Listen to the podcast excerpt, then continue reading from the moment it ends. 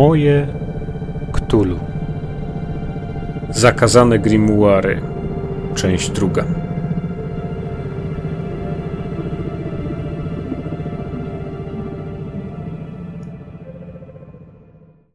Cześć, jestem Kacper i witam Was w podcaście Moje Ktulu. Moje Ktulu to podcast dla graczy i strażników tajemnic, którzy chcą poszerzyć i pogłębić wymiar nadnaturalnej grozy na swoich sesjach w Zewktulu RPG, w inne gry fabularne, które czerpią z uniwersum literackiego Howarda Phillipsa Lovecrafta, a także dla wszystkich, którzy są fanami gier planszowych, karcianych czy komputerowych, które inspirują się mitami Cthulhu i twórczością samotnika z Providence. Ten odcinek miał się ukazać, no, tydzień temu, nawet tydzień z paroma dniami, ale niestety awaria rury wodociągowej i woda lejąca się po ścianie, a potem wyjazd, który miałem wcześniej zaplanowany i nawał spraw służbowych sprawił, że nie tylko ta audycja ukazuje się z opóźnieniem, audycja, na którą pewnie wiele z Was e, czeka, bo w niej będzie rozstrzygnięcie konkursu noworocznego, ale w ogóle pokrzyżowało mi to wszystko trochę plany i między innymi nie pojawiłem się, nie zjawiłem się na konwencie Zjawa, warszawskim konwencie, na którym i Zew Cthulhu i wydawnictwo Black Monk, wydawca polskiego siódmego wydania i wiele innych ciekawych osób, z którymi chciałbym się spotkać, pogadać, pograć, coś razem wspólnie porobić, na pewno um, przybyło na ten konwent, a, a mnie tam nie było i nie ma niestety. No ale przynajmniej mam zamiar wywiązać się z tego do czego jestem w pierwszej kolejności zobowiązana, a więc dostarczenia Wam nowej audycji, nowych ktulowych inspiracji, muzycznych, historycznych, nowej recenzji, garści newsów i przede wszystkim wyników konkursu noworocznego. Konkursowi noworocznemu i nadesłanym pracom poświęcam w tym wydaniu podcastu całą sekcję Ktulu w Polsce. W tej sekcji omówię sześć prac, które zostały nadesłane na konkurs, sześć z 28, które do mnie dotarły, sześć, które uznałem za najlepsze i które nagrodziłem miejscami od pierwszego do trzeciego i trzema wyróżnieniami. Wyróżnienia są e, pewną moją dodatkową inicjatywą, nie były oryginalnie przewidziane w regulaminie, ale ponieważ wpłynęło bardzo dużo prac i spośród tych 28 prac bardzo dobrych, bardzo ciekawych była, była blisko połowa, a wszystkie były fajne i za wszystkie Wam dziękuję i każdą z nich czytałem z zainteresowaniem i każda w zasadzie wzbudzała jakieś struny i jakoś rezonowała we mnie, jeśli chodzi o historię i o geografię Polski i o sławnych Polaków i o wątki mityczne, które poruszaliście. Ale 10 prac jako te najbardziej wartościowe, najciekawsze a sześć z nich nagrodziłem, w tym trzy ponadregulaminowymi wyróżnieniami, które idą w kolejności miejsc poniżej pierwszej, drugiej i trzeciej nagrody, ale również wiążą się z pewną drobną nagrodą. Czas chyba, abym po prostu przedstawił Wam wyniki tego konkursu, zaczynając od ostatniego, szóstego miejsca, czyli od trzeciego wyróżnienia. Trzecie wyróżnienie i e, nagrodę w postaci E, bonu podarunkowego na Drive RPG otrzymuje Jakub Pietrzyk za pracę Colloquium Scriptu cum Spirituum. Drugie wyróżnienie i taką samą nagrodę w postaci bonu na Drive RPG otrzymuje Adrian Kopp za pracę De Nove Stelle vel Lux Extra Orbem. Wyróżnienie pierwsze za pracę Liber AL vel Legis addendum otrzymuje Maciej Jagaciak. Przechodzimy teraz do miejsc na podium, do trzech nagród regulaminowych, najważniejszych. Trzecie miejsce, brązową mackę, chciałoby się powiedzieć. I nagrody, które się z tym wiążą, a więc gadżety od 3D Hobby i muzykę od Arkham Radio. Za pracę The Insanium Orbium Celestium otrzymuje Paweł Neumann-Karpiński. Nagrodę drugą, srebrna macka, srebrny ktulu, za pracę manuskrypt Jozułego otrzymuje Grzegorz Mazela. I pierwsze miejsce za pracę Traewiler Blog otrzymuje Kamil Szuścik. Wielkie gratulacje, wielkie brawa dla wszystkich, którzy nadesłali pracę, a szczególny pokłon dla tych, którzy e, są laureatami tego konkursu w ramach trzech wyróżnień i trzech regulaminowych miejsc nagradzanych.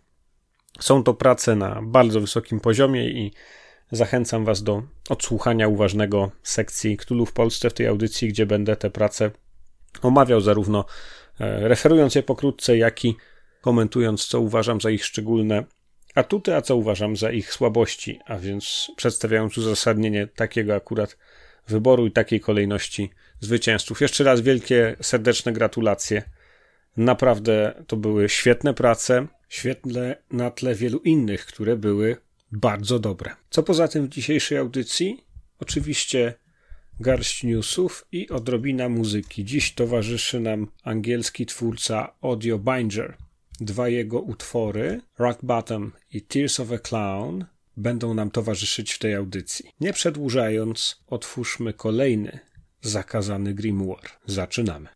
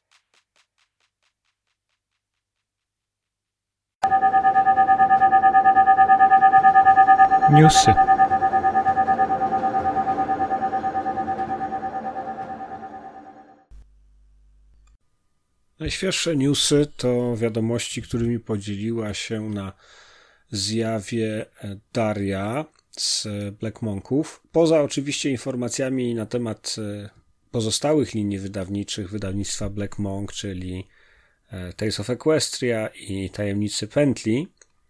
Było kilka zapowiedzi, kilka aktualizacji, jeśli chodzi o linię wydawniczą ze Cthulhu RPG. Ja te informacje, które Wam przekazuję, przekazuję w ślad za relacją Radka z RPGowego Piekiełka, który na bieżąco na swoim fanpage'u facebookowym informował, co na tej prezentacji się pojawia. Zgodnie z zapowiedziami wydawcy, w maju ma się ukazać zestaw startowy do Zewuktulu, czyli ten taki pudełkowy zestaw, który Wam wielokrotnie polecałem, zawierający kilka scenariuszy. Także kostki, starter, e, karty postaci. Mm, fajna rzecz, bardzo fajna. Posiadam wersję elektroniczną angielskiego wydania i korzystałem nieraz, chociaż nie jest to dla mnie starter w Zewie Cthulhu. Mamy poza tym, e, jeśli chodzi o Wrota Ciemności, czyli Doors to Darkness, zapowiedź, że ukażą się w trzecim kwartale 2020 roku. W trzecim kwartale bieżącego roku również ma ukazać się Pulp Cthulhu, wzbogacony o rozdział. O Polsce prace tłumaczeniowe nad tym trwają. Mamy zapowiedź, że powinien ukazać się również e, ten arcybestiariusz, czyli Malleus Monstrorum do Zewuktulu, który jeszcze nie ukazał się do siódmego wydania w oryginale, ale już e, Black Monk zapowiada, że wyda go po polsku. Zbiórka na maski Nyarlathotepa ma się zacząć 31 października 2020 roku, co oznacza e, roczne opóźnienie w stosunku do oryginalnych planów, ale i tak jest to świetna wiadomość. I co ciekawe, ma tam pojawić się również polski rozdział. Co do tego ja mam pewne wątpliwości, ale to e, musiałbym mieć więcej informacji i mam nadzieję, że będzie okazja, żeby takich informacji zasięgnąć żeby coś sensownie skomentować. Mamy także w planach Black Monków wydanie Berlin The Wicked City i Terror Australis w 2021 roku. Czy to są akurat rzeczy, które są najbardziej potrzebne? Ja się tak zastanawiam w zasadzie, dlaczego, po co wydawać po polsku ten Berlin i po co wydawać tę Australię.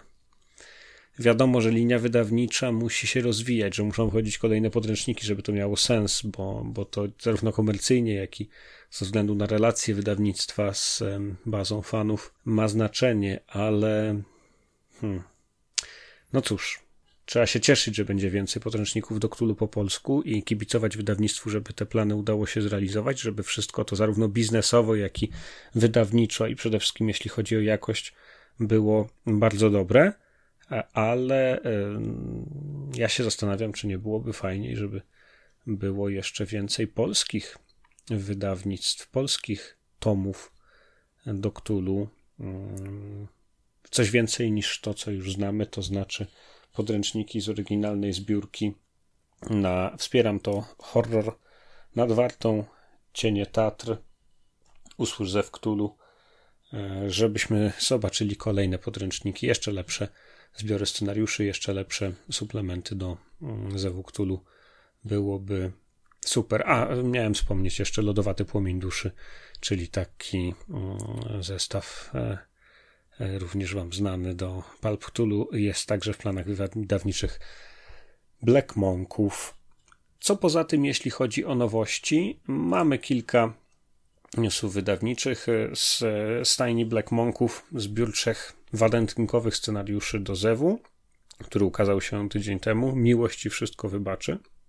To scenariusze, które bardzo mnie ucieszyły jako pomysł, a nie czytam ich dlatego, że zdaje się, że będę je rozgrywał jako gracz e, w, w roli nie strażnika tajemnicy, ale odgrywając jakiś badaczy. E, są to scenariusze jeden na jeden, które zgodnie z informacjami wydawnictwa mają być na tyle dobrze przygotowane, że powinny nie sprawić trudności nawet niedoświadczonym strażnikom tajemnic i są to wszystko scenariusze na jeden wieczór.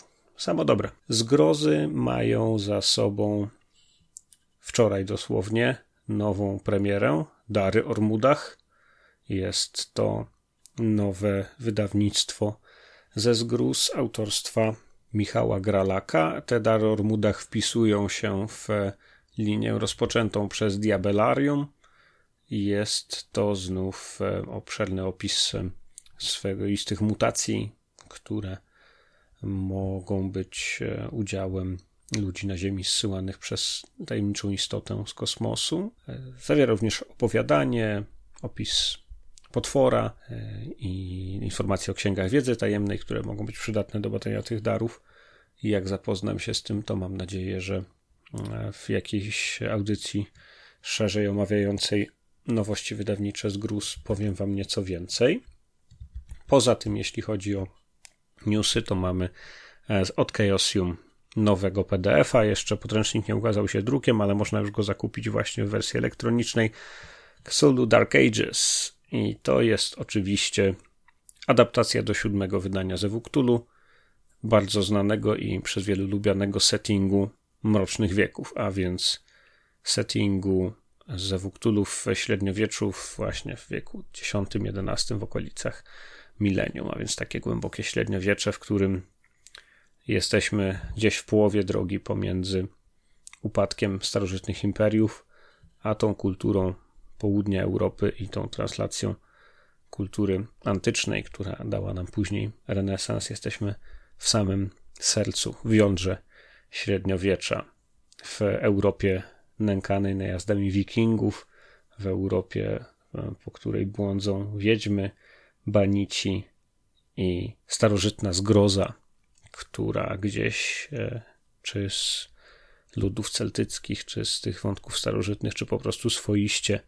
prosto z łona mitów Ktulu nawiedza ten świat, siejąc spustoszenie w duszach i siejąc horror. Mamy także, jeśli chodzi o nowości wydawnicze, zapowiedź e, od Modifiusa, że ma się ukazać nowe wydanie Achtung Cthulhu.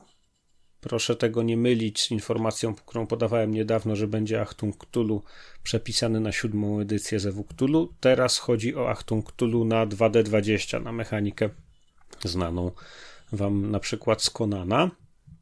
I Modifius poza tym, że informuje o tym, że będzie właśnie Achtung Cthulhu 2.0, to e, zachęca do przesyłania zgłoszeń, zachęca do pitchowania scenariuszy przygód do tego systemu, które mają towarzyszyć temu nowemu wydaniu. Co tam poza tym na Kickstarterze? Cztery projekty, o których warto wspomnieć. Dark Void, nowy RPG Lovecraftowski w klimatach science fiction. Creatures of Cromsfall to zestaw e, figurek drukowanych w technologii druku 3D inspirowanych twórczością Lovecrafta. Lovecraft's Cthulhu, A Statue, project by Steven Hickman, to jest kolejna e, figurka ośmiocalowej wysokości, limitowana rzeźba, ręcznie malowana. Jedna z miliona, tysiąca, miliarda statuetek Cthulhu. I jest cieka jako ciekawostka coś fajnego, mianowicie Tajny Cthulhu. Tajny Cthulhu, czyli podręcznik do Zewu Cthulhu na mechanice Tiny D6. Dosyć minimalistycznej, opartej na K6 mechanice RPGowej. Tyle newsów w dzisiejszym wydaniu. W kolejnym znów tradycyjnie przegląd Miskatonic Repository, kanałów YouTube'owych i jak zawsze nowości wydawnicze oraz zapowiedzi.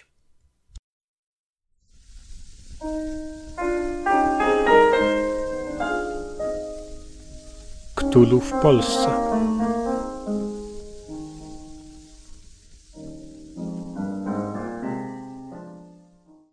czas na to, co w dzisiejszej audycji dla mnie przynajmniej jest na pewno najważniejsze, czyli na omówienie sześciu wybranych, sześciu moim zdaniem najlepszych z 28 prac, które wpłynęły w konkursie noworocznym. Każdej z nich poświęcę kilka zdań, każdą z nich zaprezentuję pokrótce w oparciu o nadesłane prace i postaram się skomentować tak, żeby motywy moich sądów, motywy wyboru tych najlepszych prac były jasne. Nie zmienia to faktu, że oczywiście każdy z tych, którzy nadesłali, każda z osób, które nadesłały swoje prace, może liczyć na feedback, może liczyć na informację zwrotną, co uważam za atuty tej pracy, co uważam za jej słabe strony. Będę kontaktował się z autorami, ponieważ jest jeszcze jeden, jak sądzę, potencjalnie ciekawy temat, który chciałbym poruszyć, ale o tym później. Przejdźmy teraz do katalogu tych sześciu nagrodzonych prac, trzech z nagrodami regulaminowymi i trzech wyróżnionych, i zacznę znów od końca. Otwórzmy więc ten katalog nieistniejących ksiąg. Otwórzmy też szufladkę w katalogu fiszkowym, w katalogu kartkowym i spróbujmy zapoznać się z sześcioma niesamowitymi tomami zakazanej wiedzy. To nowości, które mam nadzieję nie będą zawierały spoilerów dla osób, które grają z autorami tych prac, ale myślę, że te świetne księgi zasługują na to, aby je szerzej omówić, a tak naprawdę w każdej z tych prac jest dużo więcej. Oczywiście niż to, co będę cytował i to, co będę przytaczał. Zaczynając od trzeciego wyróżnienia, czyli od pracy Jakuba Pietrzyka, Colloquium Scriptum cum Spiritum, z widmem dysputy deskrypcja, jest to księga, której autorem jest nikt inny jak Jan Kochanowski, ten, który pierwszy postawił stopę na Parnasie poetyckim wśród poetów.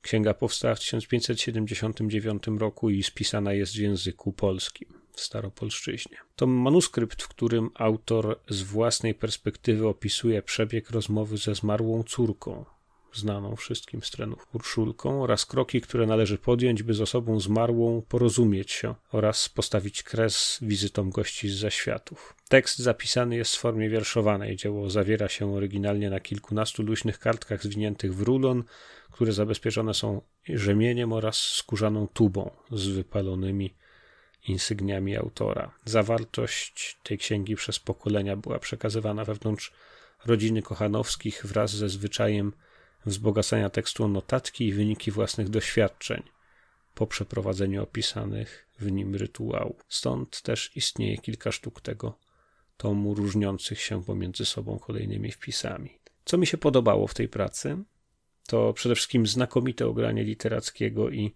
biograficznego wątku z życiorysu Jana Kochanowskiego, wielkiego poety, jak pisał Tuwim, my z niego wszyscy, ojca polszczyzny literackiej, który nadał tej polszczyźnie już zupełnie inny styl, zupełnie inną rangę niż, niż wcześniejsza twórczość średniowieczna, czy, czy twórczość nawet Mikołaja Reja. I wykorzystanie właśnie tego wątku Urszuli Kochanowskiej, chociaż niekoniecznie, bo akurat dwie córki Kochanowskiego zmarły za jego życia. To jest e, świetne, dlatego że to jest taki analog istniejącego innego tekstu kultury, czyli trenów, i to jest niewątpliwym za niewątpliwą zaletą, niewątpliwym atutem tej pracy. To, czego tutaj nie przytaczam, to są zgłoszone przez autora propozycje wykorzystania fabularnego tej księgi. Jest ich tutaj sześć. Te propozycje są słabą stroną tej pracy. One są miejscami nieco mm, ocierające się o banał i wydaje mi się, że nie w pełni wykorzystują potencjał, który w takim właśnie paralelizmie, w takim w stworzeniu takiego analogu jakiegoś innego dzieła są e, uśpione, które w nim drzemią. Więc e, praca wyróżniająca się, ale z tym również wątkiem że inspiracje tych zahaczek są mało intensywne. Wyróżnienie drugie, praca Adriana Kopa pod tytułem De Nove Stelle vel Lux Extra Orbem i jest to tekst XVII-wieczny autorstwa Jana Heweliusza, spisany po łacinie, mało znane, nigdy nie opublikowane dzieło gdańskiego astronoma Jana Heweliusza, istniejące w jedynie w formie rękopisów. Sam autor podjął nieudaną próbę zniszczenia dzieła, która doprowadziła do pożaru jego obserwatorium astronomicznego w Gdańsku w 1679 roku. Dzieło przechowywane jest obecnie prawdopodobnie w Bibliotece Gdańskiej Polskiej Akademii Nauk albo w krakowskiej Bibliotece Książąt Czartoryskich. Chaotyczne w porównaniu do innych dzieł astronoma, składa się z długich, urywanych łacińskich zdań, których jest przeszło 500. Utrudnia chronologiczne ułożenie dzieła. Obszerne fragmenty nadają się do przetłumaczenia, ale traktują o nieznanych współcześnie układach gwiezdnoplanetarnych, miejscach połykających całe światło oraz o podróżach międzygwiezdnych. Szczególnie niepokojący jest opisywany punkt widzenia. Perspektywa pierwsza i trzecioosobowa miesza się nieustannie. Część z opisów i ustaleń księgi znalazło swoje udokumentowanie w o wiele późniejszych pracach Alberta Einsteina, Artura Stanleya Eddingtona czy Stephena Hawkinga. Reszta wykracza daleko poza współczesne normy i teorie dotyczące wszechświata. Dłuższe wgłębianie się w te nowe stelle vel lux extra orbem może spowodować samoistne zniknięcie badacza, który trafić może do innego wymiaru, bądź zostać uwięziony w przestrzeni międzygwiezdnej. Pojawia się również ryzyko częściowej amnezji. Fajna praca, jej atutem jest oryginalny bohater. Jan Heweliusz, znany, no znany każdemu w formie wulgarno-komercyjnej z etykiety piwa, ale myślę, że wielu miłośnikom historii Polski tajemnic i wszelkiego rodzaju ciekawych, ezoterycznych wątków, a także tym, którzy są z Gdańska, czy też interesują się astronomią, nie jest to postać anonimowa, więc ten oryginalny bohater połączony z poprawnym, dobrze sformułowanym, dobrze zrównoważonym opisem tej księgi i bardzo ciekawym wątkiem znikania, który sprawia, że to nie jest zwykła księga, tutaj ma, nie ma na przykład opisu, który zalecają, czy do którego zachęcają autorzy siódmej edycji, żeby wskazywać, w jaki sposób ta księga może wpływać na poczytalność, zmieniać wątki biograficzne i te istotne punkty backstory, ale mamy to zagrożenie zniknięciem, samoistym zniknięciem. I tutaj jest ciekawy potencjał naprawdę do mm, wykorzystania fabularnie w postaci tego samoistnego znikania czytelników tego dzieła, ale on nie jest e, w pełni wyzyskany, jeśli chodzi o zahaczki i propozycje wykorzystania fabularnego tej księgi. Te inspiracje do przygód znowu są dość wątłe i, i szablonowe. E, I wydaje mi się, że nie wykorzystują pełnego potencjału tego ciekawego, oryginalnego dzieła, które jest tym bardziej nośne, że opiera się na intrygującej postaci historycznej. Pierwsze wyróżnienie to praca Maćka Jagaciaka, Liber AL vel legis addendum. To 36-minutowe nagranie głosu, mówiącej w języku angielskim nadnaturalnej istoty. Pierwotna wersja została zapisana fonogramem na 18 woskowych cylindrach w 1904 roku przez Alstera Crowleya. Jakość nagrania oryginału pozostawia wiele do życzenia. Głos jest niewyraźny, zagłuszany przez trzaski urządzenia, ale wraz z upowszechnianiem się doskonalszych metod rejestrowania dźwięku, Crowley kopiował ten zapis na nowsze nośniki.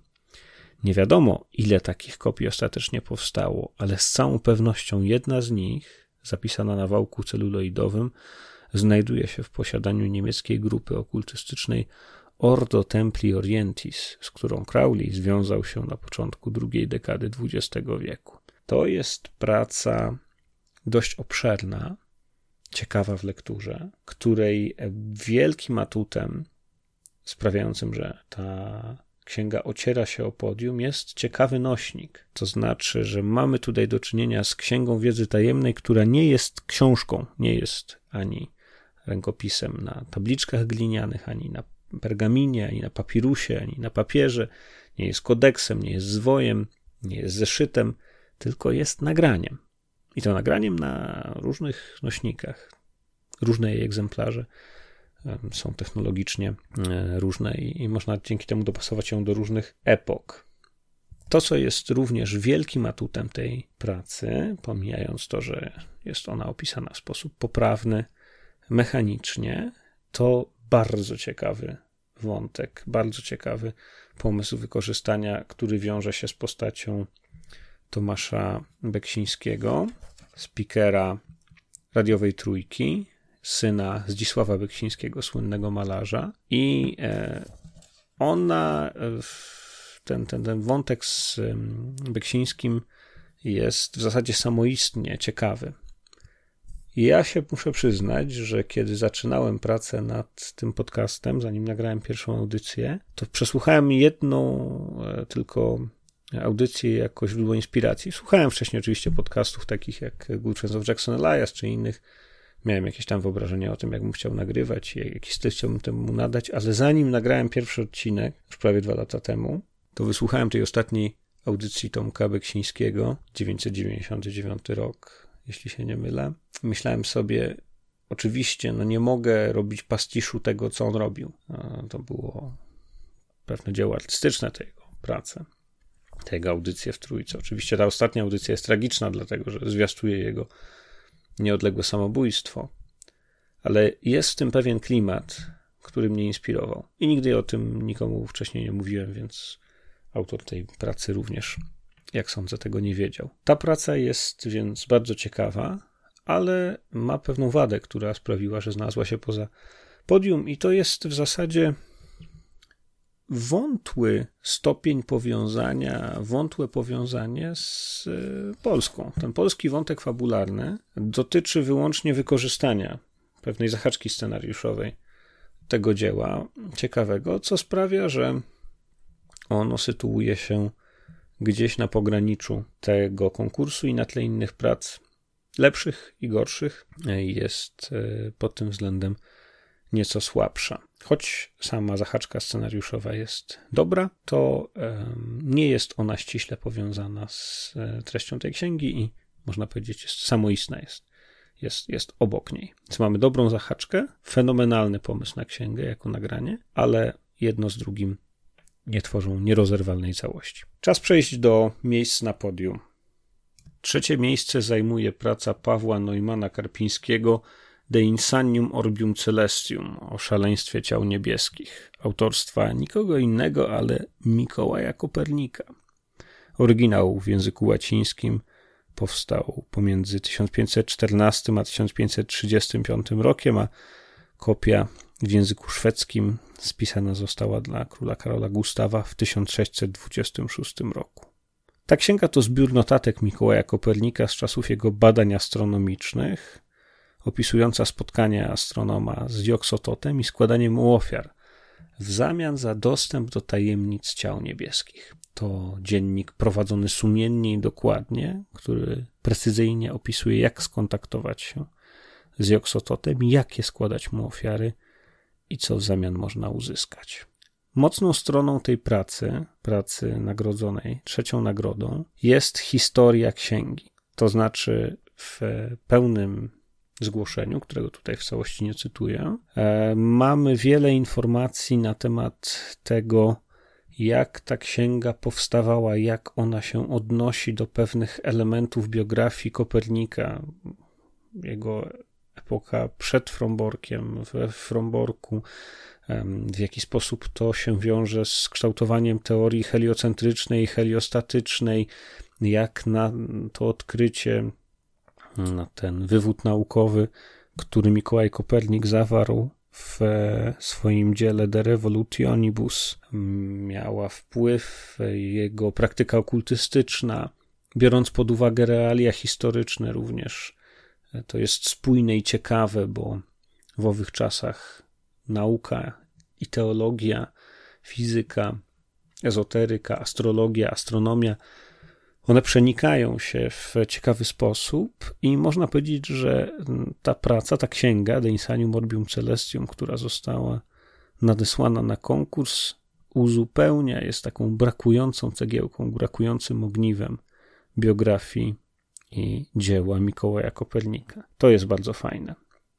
Co więcej, księga ta e, desłana na konkurs ma wiele zastosowań w różnych epokach. Ma e, w tej pracy mamy kilka propozycji, jak w różnych settingach historycznych możemy tę księgę wykorzystać. Jest ona analogiem okultystycznym, analogiem inspirowanym mitami Cthulhu innego istniejącego dzieła, czyli właśnie De Revolutionibus.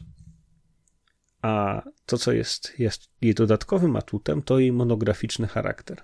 Wiele jest ksiąg wiedzy tajemnej, które są takimi sałatkami, takimi zestawami, jakimiś takimi bombonierkami na różne tematy. Ale mnie najbardziej podobają się, uważam, że najbardziej inspirujące te, które już mają wpisane w siebie skupienie na jakimś jednym konkretnym bóstwie, które rozwijają, albo wielkim przedwiecznym, które rozwijają różne zakamarki i wątki. I z lektury samego opisu już możemy czegoś więcej się dowiedzieć o danym wielkim przedwiecznym. To są, to są bardzo silne atuty tej pracy. Jej słabością jest e, paradoksalnie postać Mikołaja Kopernika, e, która sprawia, ponieważ mówimy tutaj w przeciwieństwie do Jana Heweliusza z jednej z wyróżnionych prac, z której jest troszeczkę mniej znany. No Mikołaj Kopernik to jest osoba, którą zna każdy Polak, tak? To nie ma żadnej wątpliwości która jest już tak zleksykalizowana, tak absolutnie zgrana, tak, tak absolutnie mm, wykorzystana na wszystkich możliwych polach, od pierniczków przez astronomię aż po e, patronów szkół w, w różnych miastach w Polsce, że zastosowanie Mikołaja Kopernika, wprowadzenie Mikołaja Kopernika do sesji w Zewie Cthulhu może zaburzyć ten suspension of disbelief. To znaczy, to sprawia, że okej, okay, no to już, już ta, ta rzeczywistość historyczna, rzeczywistość nie, nie ale, ale potoczna, prawdziwa, wchodzi za mocno i, i może trochę jak w sekmisji, gdzie dowiadujemy się, że Kopernik też była kobietą, e, sprawić, że wszystko to sprowadza się do jakiegoś gagu, bo e, skojarzenia z Kopernikiem są już tak rozbudowane i szerokie w umyśle e, prawie każdego gracza, że, że może to po prostu nie zagrać.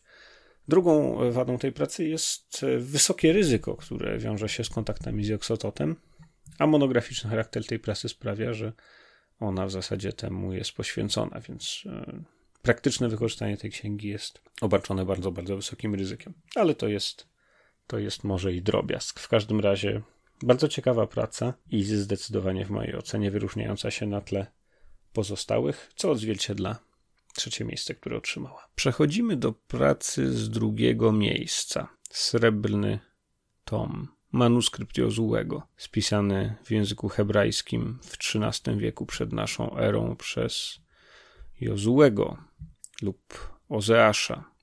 To zbiór zaklęć oraz rytuałów, spośród których najpotężniejsze potrafią oddziaływać nawet na całe miasta. Umożliwia posiadaczowi kontrolowanie tłumów i może przechylić szalę zwycięstwa w toku bitwy. Ten manuskrypt powstał około XIII wieku przed naszą erą, został spisany przez samego Jozułego, następcę Mojżesza po wkroczeniu do Ziemi Świętej. Według mitologii hebrajskiej został on podyktowany Jozułemu przez samego Boga. Jednak tak naprawdę nikt nie wie, kto wyszeptał tekst tej księgi jego twórcy. Według legend to właśnie w nim znajduje się rytuał, jaki Izraelici odprawili pod murami Jericha w celu zniszczenia umocnień tego miasta. Siedmiu kapłanów przez siedem dni grało na trąbach magiczną inkantację, aby zburzyć mury miasta. I w dalszej części opisu tego dzieła mamy szereg innych e, wątków, szereg innych przykładów jego wykorzystania, na przykład przez Ulricha von Jungingena przed bitwą pod Grunwaldem, co jednak nie przeważa losów tej bitwy. To jest bardzo ważne, żeby o tym powiedzieć, dlatego że to, co było w przypadku pracy na trzecim miejscu, takim cieniem, taką, taką jej pewną wadą, to znaczy właśnie e, Mikołaj Kopernik, no, popkulturowy astronom z historii Polski. Tutaj mamy bitwę pod Grunwaldem, czyli no jeszcze, jeszcze więcej, tak, no każdy zna datę bitwy pod Grunwaldem na, na, przez cały PRL i myślę, że nadal w szkołach. Podstawowe fakt historyczny zwycięstwo nad zakonem krzyżackim przez połączone siły polsko-litewskie pod wodzą Jagieły, jeszcze z udziałem Tatarów, jak tam daliśmy łupnia krzyżakom w 1410 roku, to tutaj to e, nie ma takiego efektu negatywnego wykorzystanie tej bitwy pod Grunwaldem, ponieważ jest e, ta księga odwrócona w toku tej, tej, tej bitwy. Dwa nagie miecze, które zostały wysłane do Jagiełły, nie działają. Magia mitów zawodzi, nie daje zwycięstwa wielkiemu mistrzowi zakonu krzyżackiego, wręcz przeciwnie, sprowadza na niego zagładę. Ciekawe.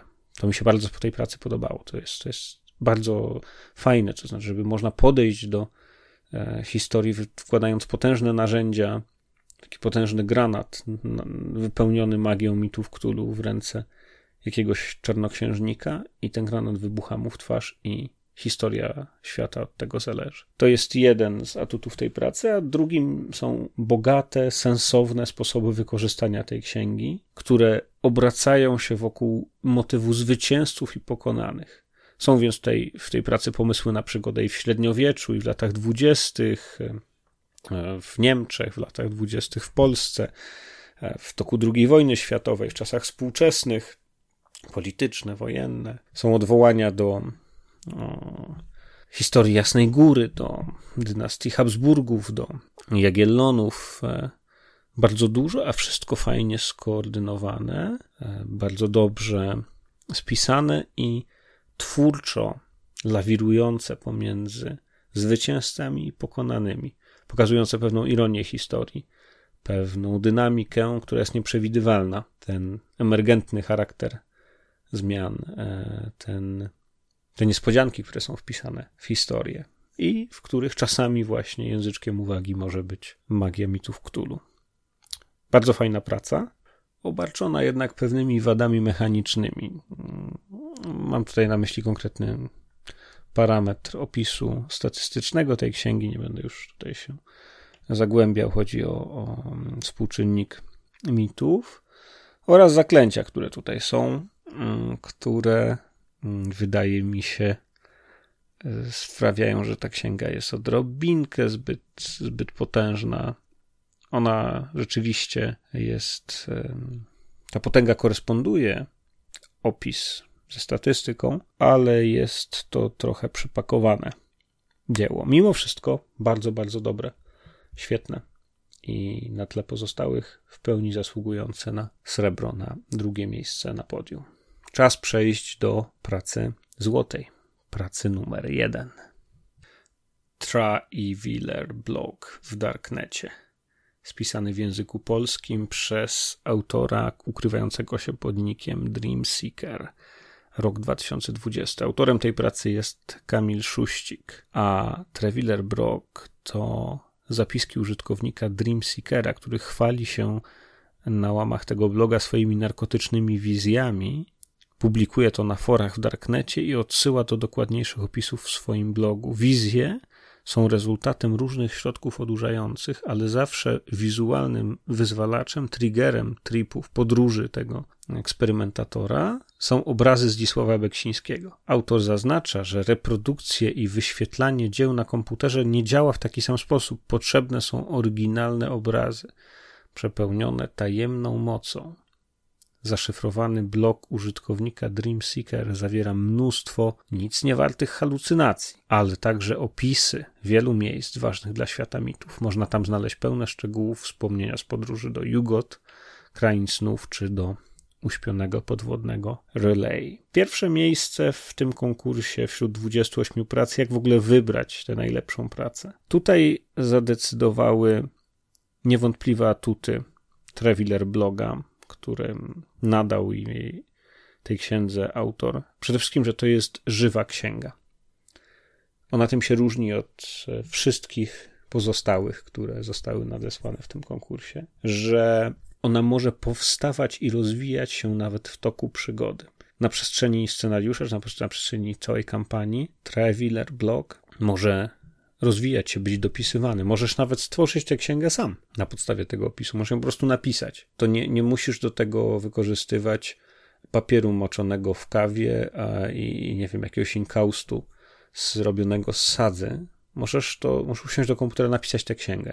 Możesz ją tchnąć w nią życie na własny sposób, a wpisane w nią jest to, że ona jest żywa, że ona się rozwija, że ona jest nowoczesna, y, współczesna, co sprawia oczywiście, że nie można wykorzystać jej w e, epokach wcześniejszych. To, to, jest, to jest pewna wada, zaraz o tym powiem, ale to, że to jest e, żywa, e, rozwijająca się księga, to jest naprawdę oryginalne i inspirujące, a że rozwój jej związany jest z konkretnymi zdarzeniami w życiu jej autora, to znaczy tripy narkotykowe, jeszcze z udziałem tych dzieł Beksińskiego, gdzie można znaleźć e, takie dzieła? No tutaj akurat mamy w tej księdze pewne konkretne wskazówki do kolekcji muzeum w Sanoku, które posiada ogromny zbiór dzieł Beksińskiego. On przekazał po prostu w testamencie mm, wielką część swojej spuścizny temu muzeum, jako że z Sanoka właśnie pochodził. I, I to wszystko sprawia, że wymiary tajemnicy w tym dziele, wymiary tajemnicy w tej, w tej księdze są różnorodne, są bogate, facetowe, bo jest i darknet, ta cyberprzestrzeń, i narkotyki, i artysta rzeczywisty, którego ikonografia jest dostępna w Google. Możecie obejrzeć setki prac Leksińskiego, szukać tych inspiracji. I mówimy o artyście o randze międzynarodowej, a więc księga ta, chociaż polska, arcypolska, może być wykorzystana w bardzo różnych, w, w przeróżnych kampaniach e, z polskimi i niepolskimi bohaterami. To wszystko składa się na bardzo ciekawą mieszankę i była to praca, która już na samym początku rzuciła mi się w oczy, ale po dogłębnych studiach i po dogłębnym zbadaniu wszystkich nadesłanych, a później tej dziesiątki naj, najlepszych, mm, doszedłem do wniosku po wielokrotnych lekturach. Raczej nie na zasadzie takiej, że od początku wiedziałem, że to jest to, jest to że, że, że, że, że Kamil tutaj, e, Kamil Szuścik e, stworzył coś wyjątkowego, tylko po prostu kiedy czytałem po raz drugi, trzeci, czwarty, piąty pozostałe prace, to gdzieś wyłaniały się w nich jakieś rysy, jakieś, jakieś niedoskonałości, a ta w każdej lekturze umacniała tylko swoją, swoją supremację. Więc bez e, cienia wahania przyznaję jej pierwsze miejsce i gratuluję, bo to jest naprawdę bardzo ciekawa praca. I jak zwróciliście uwagę również, ona jest oryginalna przez to, że nie jest to medium papierowe, o czym wspominałem już w przypadku pierwszego wyróżnienia, czyli Liber AL Maćka Jagaciaka. To wszystko. Zamykamy szufladkę katalogową, zamykamy tajemne księgi, o których dzisiaj Wam opowiadałem. Możemy dziękować ich autorom za to, co stworzyli, co będzie nas prześladowało już odtąd każdej nocy, przez całe życie, aż po kres naszych dni.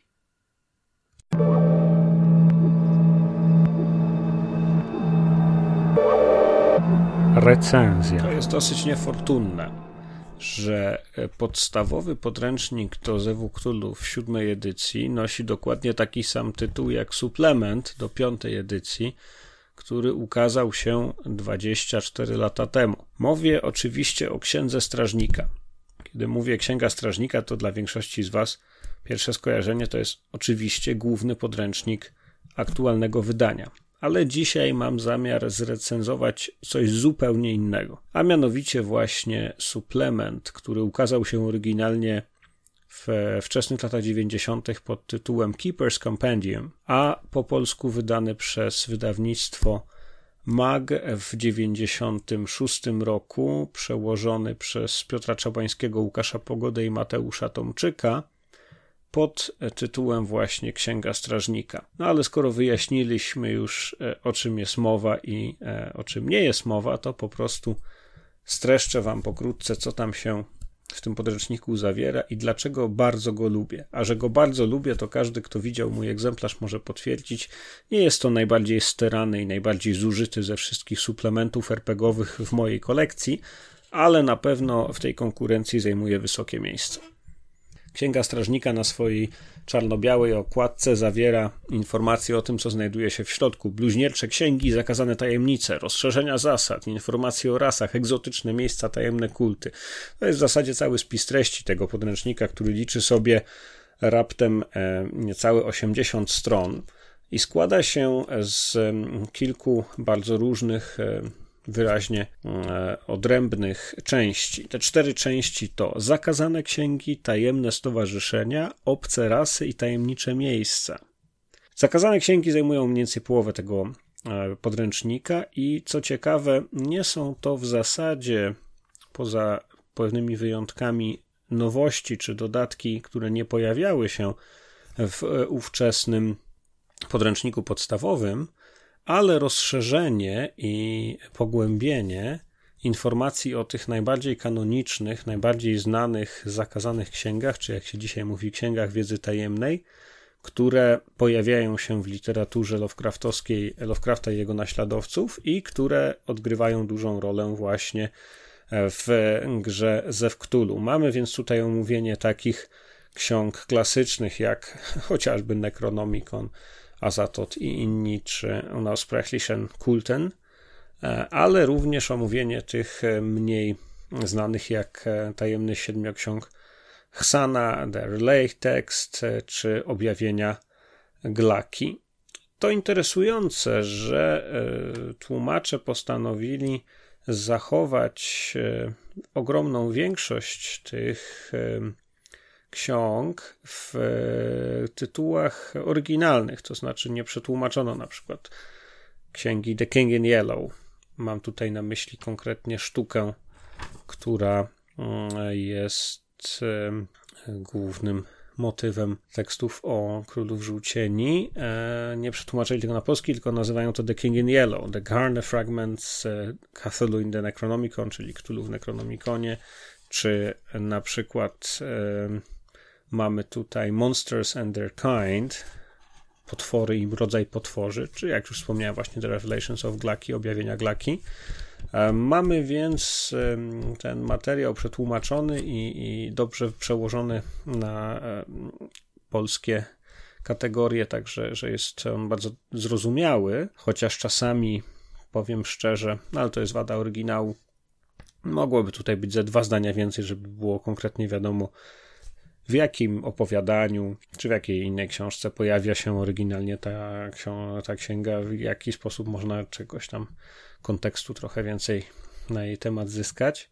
W każdym razie są to opisy dosyć syntetyczne. Każda księga jest opisana w zasadzie na 2-3 akapity z jakimś wyimkiem, i potem są konkretne wydania wraz ze statystykami mechanicznymi. Jest troszkę ilustracji, trochę winietek, jakichś boksów, które dodają informacje czy o autorach, czy jest obszerna e, sekcja o Necronomiconie. Kończy tę e, sekcję, kończy ten rozdział tabela zawierająca nowe księgi. No i tutaj znowu, tak jak oryginalnie w podręczniku do Zewu Cthulhu piątego wydania były podstawowe informacje o tych tomach, które są rozwinięte w Księdze Strażnika, to tutaj mamy podstawowe informacje Tytuł, język, autor, rok, wydania, utrata punktów poczytalności, mity Cthulhu i wskaźnik czarów. Był taki współczynnik w tamtych czasach, może kiedyś go omówię. E, mamy tutaj kilkadziesiąt dodatkowych tomów, które można wykorzystać na sesjach bez już, bez już żadnego omówienia. Druga część Tajemne Stowarzyszenia opowiada o takich e, sektach jak na przykład um, sekta Gwiezdnej Mądrości, jak Bractwo Żółtego Znaku, jak Hermetyczny Zakon Złotego Świtu i Wiedźmie Kulty. I to są e, konkretnie inspiracje dla strażników tajemnic do tego, jak posłużyć się konkretnymi sektami. E, one są w przeciwieństwie do tych opisów ksiąg rozbudowane, ciekawie sproblematyzowane na tle e, historii z prozy Lovecraftowskiej zawierają mnóstwo ciekawych, oryginalnych wątków, które można wykorzystać później na sesjach, a także bardzo fajną mm, winietę poświęconą rozmaitym rękopisom i innym materiałom, które dotyczą kultu Cthulhu i które pojawiają się w opowiadaniu ze Cthulhu. Mamy więc kompilację profesora Angela, mamy opowiadanie Johansena, raport inspektora Legrasa i monografię Weba, Czyli mamy w tej części o tajemnych stowarzyszeniach mnóstwo informacji, które łączą pierwowzory literackie i to, co możecie wykorzystać, pewną propozycję wykorzystania tego na waszych sesjach. Trzecia część tej księgi, Obce rasy, też jest bardzo ciekawa, jak na tamte czasy przedinternetowe, kiedy nie można było po prostu otworzyć sobie jakiegoś wiki ktulowego i poczytać sobie o e, Migo albo o insektach Shagai była wręcz bezcenna, ponieważ są to na e, kilka tysięcy słów opisy technologii, kultur, magii, wierzeń poszczególnych ktulowych ras, podstawowych istot niezależnych, to ten rozdział również wprowadzał bardzo wiele nowych informacji i dla mnie jest on nadal źródłem podstawowym, referencyjnym, kiedy próbuję przypomnieć sobie jakiś szczegół dotyczący życia wormisów czy, czy guli albo wężowych ludzi. A ostatni rozdział tej księgi, Tajemnicze Miejsca, to już jest naprawdę fajny rarytas, dlatego że on zbiera zarówno takie dobrze znane i od razu kojarzące się miejsca jak e, Kadath na mroźnym pustkowiu, czy Ihantley, czy, czy Relay, takie miejsca na Ziemi albo pod wodą, albo w jakichś dawnych kontynentach, takich jak Atlantyda czy Hyperborea, ale również okrasza to opisami miejsc e, takich jak Irem czy Gnian, które są mniej znane, a poświęca im równie dużo miejsca, pozwalając na czerpanie ciekawych pomysłów na przygody i na całe kampanie obracające się wokół odkrywania wiedzy na temat tych tajemniczych miejsc. I to jest naprawdę super, dlatego że kiedy, kiedy szukasz pomysłu na kampanię, to wychodząc od tych kilku akapitów tekstu zawartych w księdze strażnika, możesz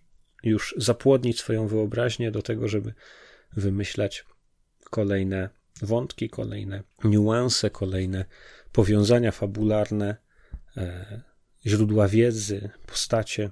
Zawsze mi się wydawało i dlatego między innymi w tej audycji jest ta sekcja Ktulu w Polsce, że dobre miejsce, dobra lokacja to jest naprawdę znaczna część sukcesu. To nie jest tak jak w dramacie, e, to znaczy w twórczości literackiej, kiedy no nie wystarczy ciekawe miejsce, nie wystarczą ciekawe dekoracje. Wydaje mi się, że w RPG miejsce i klimat, który wokół tego miejsca można zbudować, odgrywa znaczną rolę i bardzo pomaga w e, tworzeniu przygód i w opowiadaniu ciekawych historii. Co uważam na temat Księgi Strażnika, jak ją oceniam? Na skali szkolnej powiedziałbym, że w owych czasach był to prawdziwy przebój. Nie rozstawałem się wręcz z tym podręcznikiem, brałem go na wakacje, czytałem w każdej wolnej chwili wielokrotnie na wszystkie strony. Dzisiaj oczywiście to już nie jest to samo. Dzisiaj mamy dużo więcej źródeł, ale nadal Księga Strażnika, ze względu na to, że jest przetłumaczona na polski, jest wartościowym dziełem referencyjnym i powinna znajdować się w księgozbiorze podręcznym każdego strażnika tajemnic, który przygotowuje swoje przygody i chce zgłębiać różne niuanse i zakamarki mitów Ktulu. Na szczęście ten podręcznik był wydany chyba w sporym nakładzie, dlatego że praktycznie cały czas, jak widzę, na Allegro czy w innych miejscach można go, oczywiście używane jego egzemplarze, zakupić kosztują około 100 zł. I w związku z tym, że sam uważam to za ważny, taki referencyjny tom, e, bez wątpienia i bez wahania wystawiam mu ocenę dobrą. Z dzisiejszej perspektywy, oczywiście, podręcznik czarno-biały, przetłumaczony, zredagowany, nie, nie w jakiś mistrzowski sposób wydany. W sumie o niewielkiej objętości, raptem 80-stronicowej, nikogo już nie olśni. A jak powiedziałem, źródeł jest wiele, ale nadal jest to solidna pozycja i warto mieć ją w swojej bibliotece.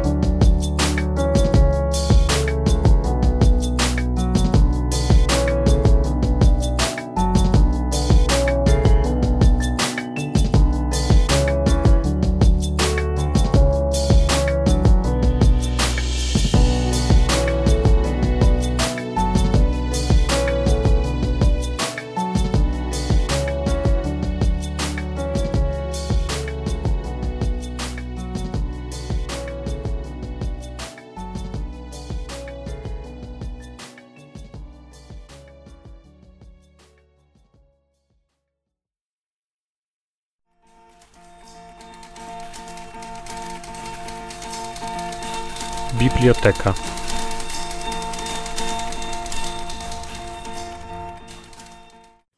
Jorge Luis Borges Biblioteka Babel Wszechświat, który inni nazywają biblioteką, składa się z nieokreślonej i być może nieskończonej liczby sześciobocznych galerii, z obszernymi studniami wentylacyjnymi w środku, ogrodzonymi bardzo niskimi balustradami. Z każdej galerii widać piętra niższe i wyższe, nieskończenie. Układ galerii jest niezmienny. Dwadzieścia szaf, po pięć szaf na każdy bok wypełnia wszystkie boki, prócz dwóch. Ich wysokość, która równa jest wysokości pięter, przekracza zaledwie wzrost przeciętnego bibliotekarza. Jeden z wolnych boków przylega do wąskiej sieni, która wychodzi na inną galerię, identyczną jak pierwsza i jak wszystkie. Po lewej i po prawej stronie sieni są dwa malutkie pomieszczenia. Jedno pozwala stać na stojąco, drugie zaspokajać potrzeby naturalne. Przechodzą tamtędy spiralne schody, które zapadają się i wznoszą ku odległym okolicom. W sieni jest lustro, które podwaja wiernie pozory. Każdej ze ścian, każdego sześcioboku odpowiada pięć szaf. Każda szafa zawiera 32 książki znormalizowanego formatu. Każda książka posiada 410 stron. Każda strona 40 wierszy, każdy wiersz około 80 liter czarnego koloru. Są również litery na grzbiecie każdej książki. Litery te nie wskazują ani nie zapowiadają tego, o czym będą mówiły stronice. Wiem, że ten brak związku kiedyś wydawał się tajemniczy. Pięćset lat temu przełożony jednego z wyższych sześcioboków znalazł książkę tak zawiłą jak inne, ale która miała prawie dwie kartki o jednorodnych liniach. Pokazał swe znalezisko wędrownemu specjaliście od odcyfrowywania, który powiedział mu, że są one zredagowane po portugalsku. Inni powiedzieli mu, że w jidysz. Przed upływem wieku zdołano ustalić język. Był to samojecko-litewski dialekt języka Guarani z lekcją arabskiego klasycznego. Również odcyfrowano treść. Zarys analizy kombinatoryjnej, ilustrowany przykładami wariantów z nieograniczonym powtórzeniem. Przykłady te pozwoliły pewnemu genialnemu bibliotekarzowi na odkrycie podstawowego prawa biblioteki. Twierdzą bezbożnicy, że niedorzeczność jest normalna w bibliotece i że sens, a nawet pokorna i zwyczajna spójność jest niemal cudownym wyjątkiem. Mówią, wiem o tym, o majaczącej bibliotece, której przypadkowe woluminy narażone są na nieustanne niebezpieczeństwo zmieniania się w inne i że wszystko one twierdzą, wszystkiemu przeczą i wszystko mieszają jak jakieś bóstwo w delirium. Słowa te, które nie tylko ujawniają chaos, lecz również dostarczają nań przykładów, stanowią ostateczny dowód złego gustu i rozpaczliwej ignorancji.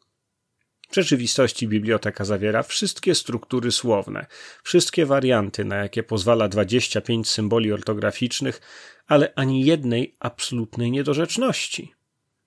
Mówić to popadać w tautologię. Ten zbędny i przegadany list istnieje już w jednym z trzydziestu tomów jednej z pięciu szaf jednego z niezliczonych sześcioboków i również jego refutacja. Liczba n możliwych języków używa tego samego słownictwa, w którym symbol biblioteka dopuszcza poprawną definicję wszechobecny i trwały system sześcioboków galerii. Ale biblioteka to chleb, czy piramida, czy jakakolwiek inna rzecz. I sześć słów, które ją określa, posiada inną wartość. Ty, który mnie czytasz, czy jesteś pewien, że rozumiesz mój język? I to już wszystko w dzisiejszym 39. spotkaniu w podcaście Moje Ktulu. Pamiętajcie, że możecie subskrybować moją audycję na iTunesach, Spotify'u, Google Podcast, SoundCloudzie i w zasadzie na każdej platformie podcastowej. Możecie również wysłuchać jej jako filmu na YouTubie i pobrać mp3 ze strony mojektulu.pl.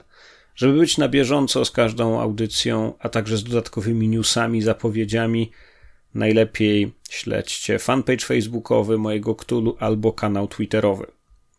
Pamiętajcie też, że na stronie mojektulu.pl do każdego odcinka znajdują się dodatkowe informacje, dodatkowe opisy, linki e, albo rozwinięcia, albo teksty, które wzbogacają każdą audycję i warto tam zaglądać.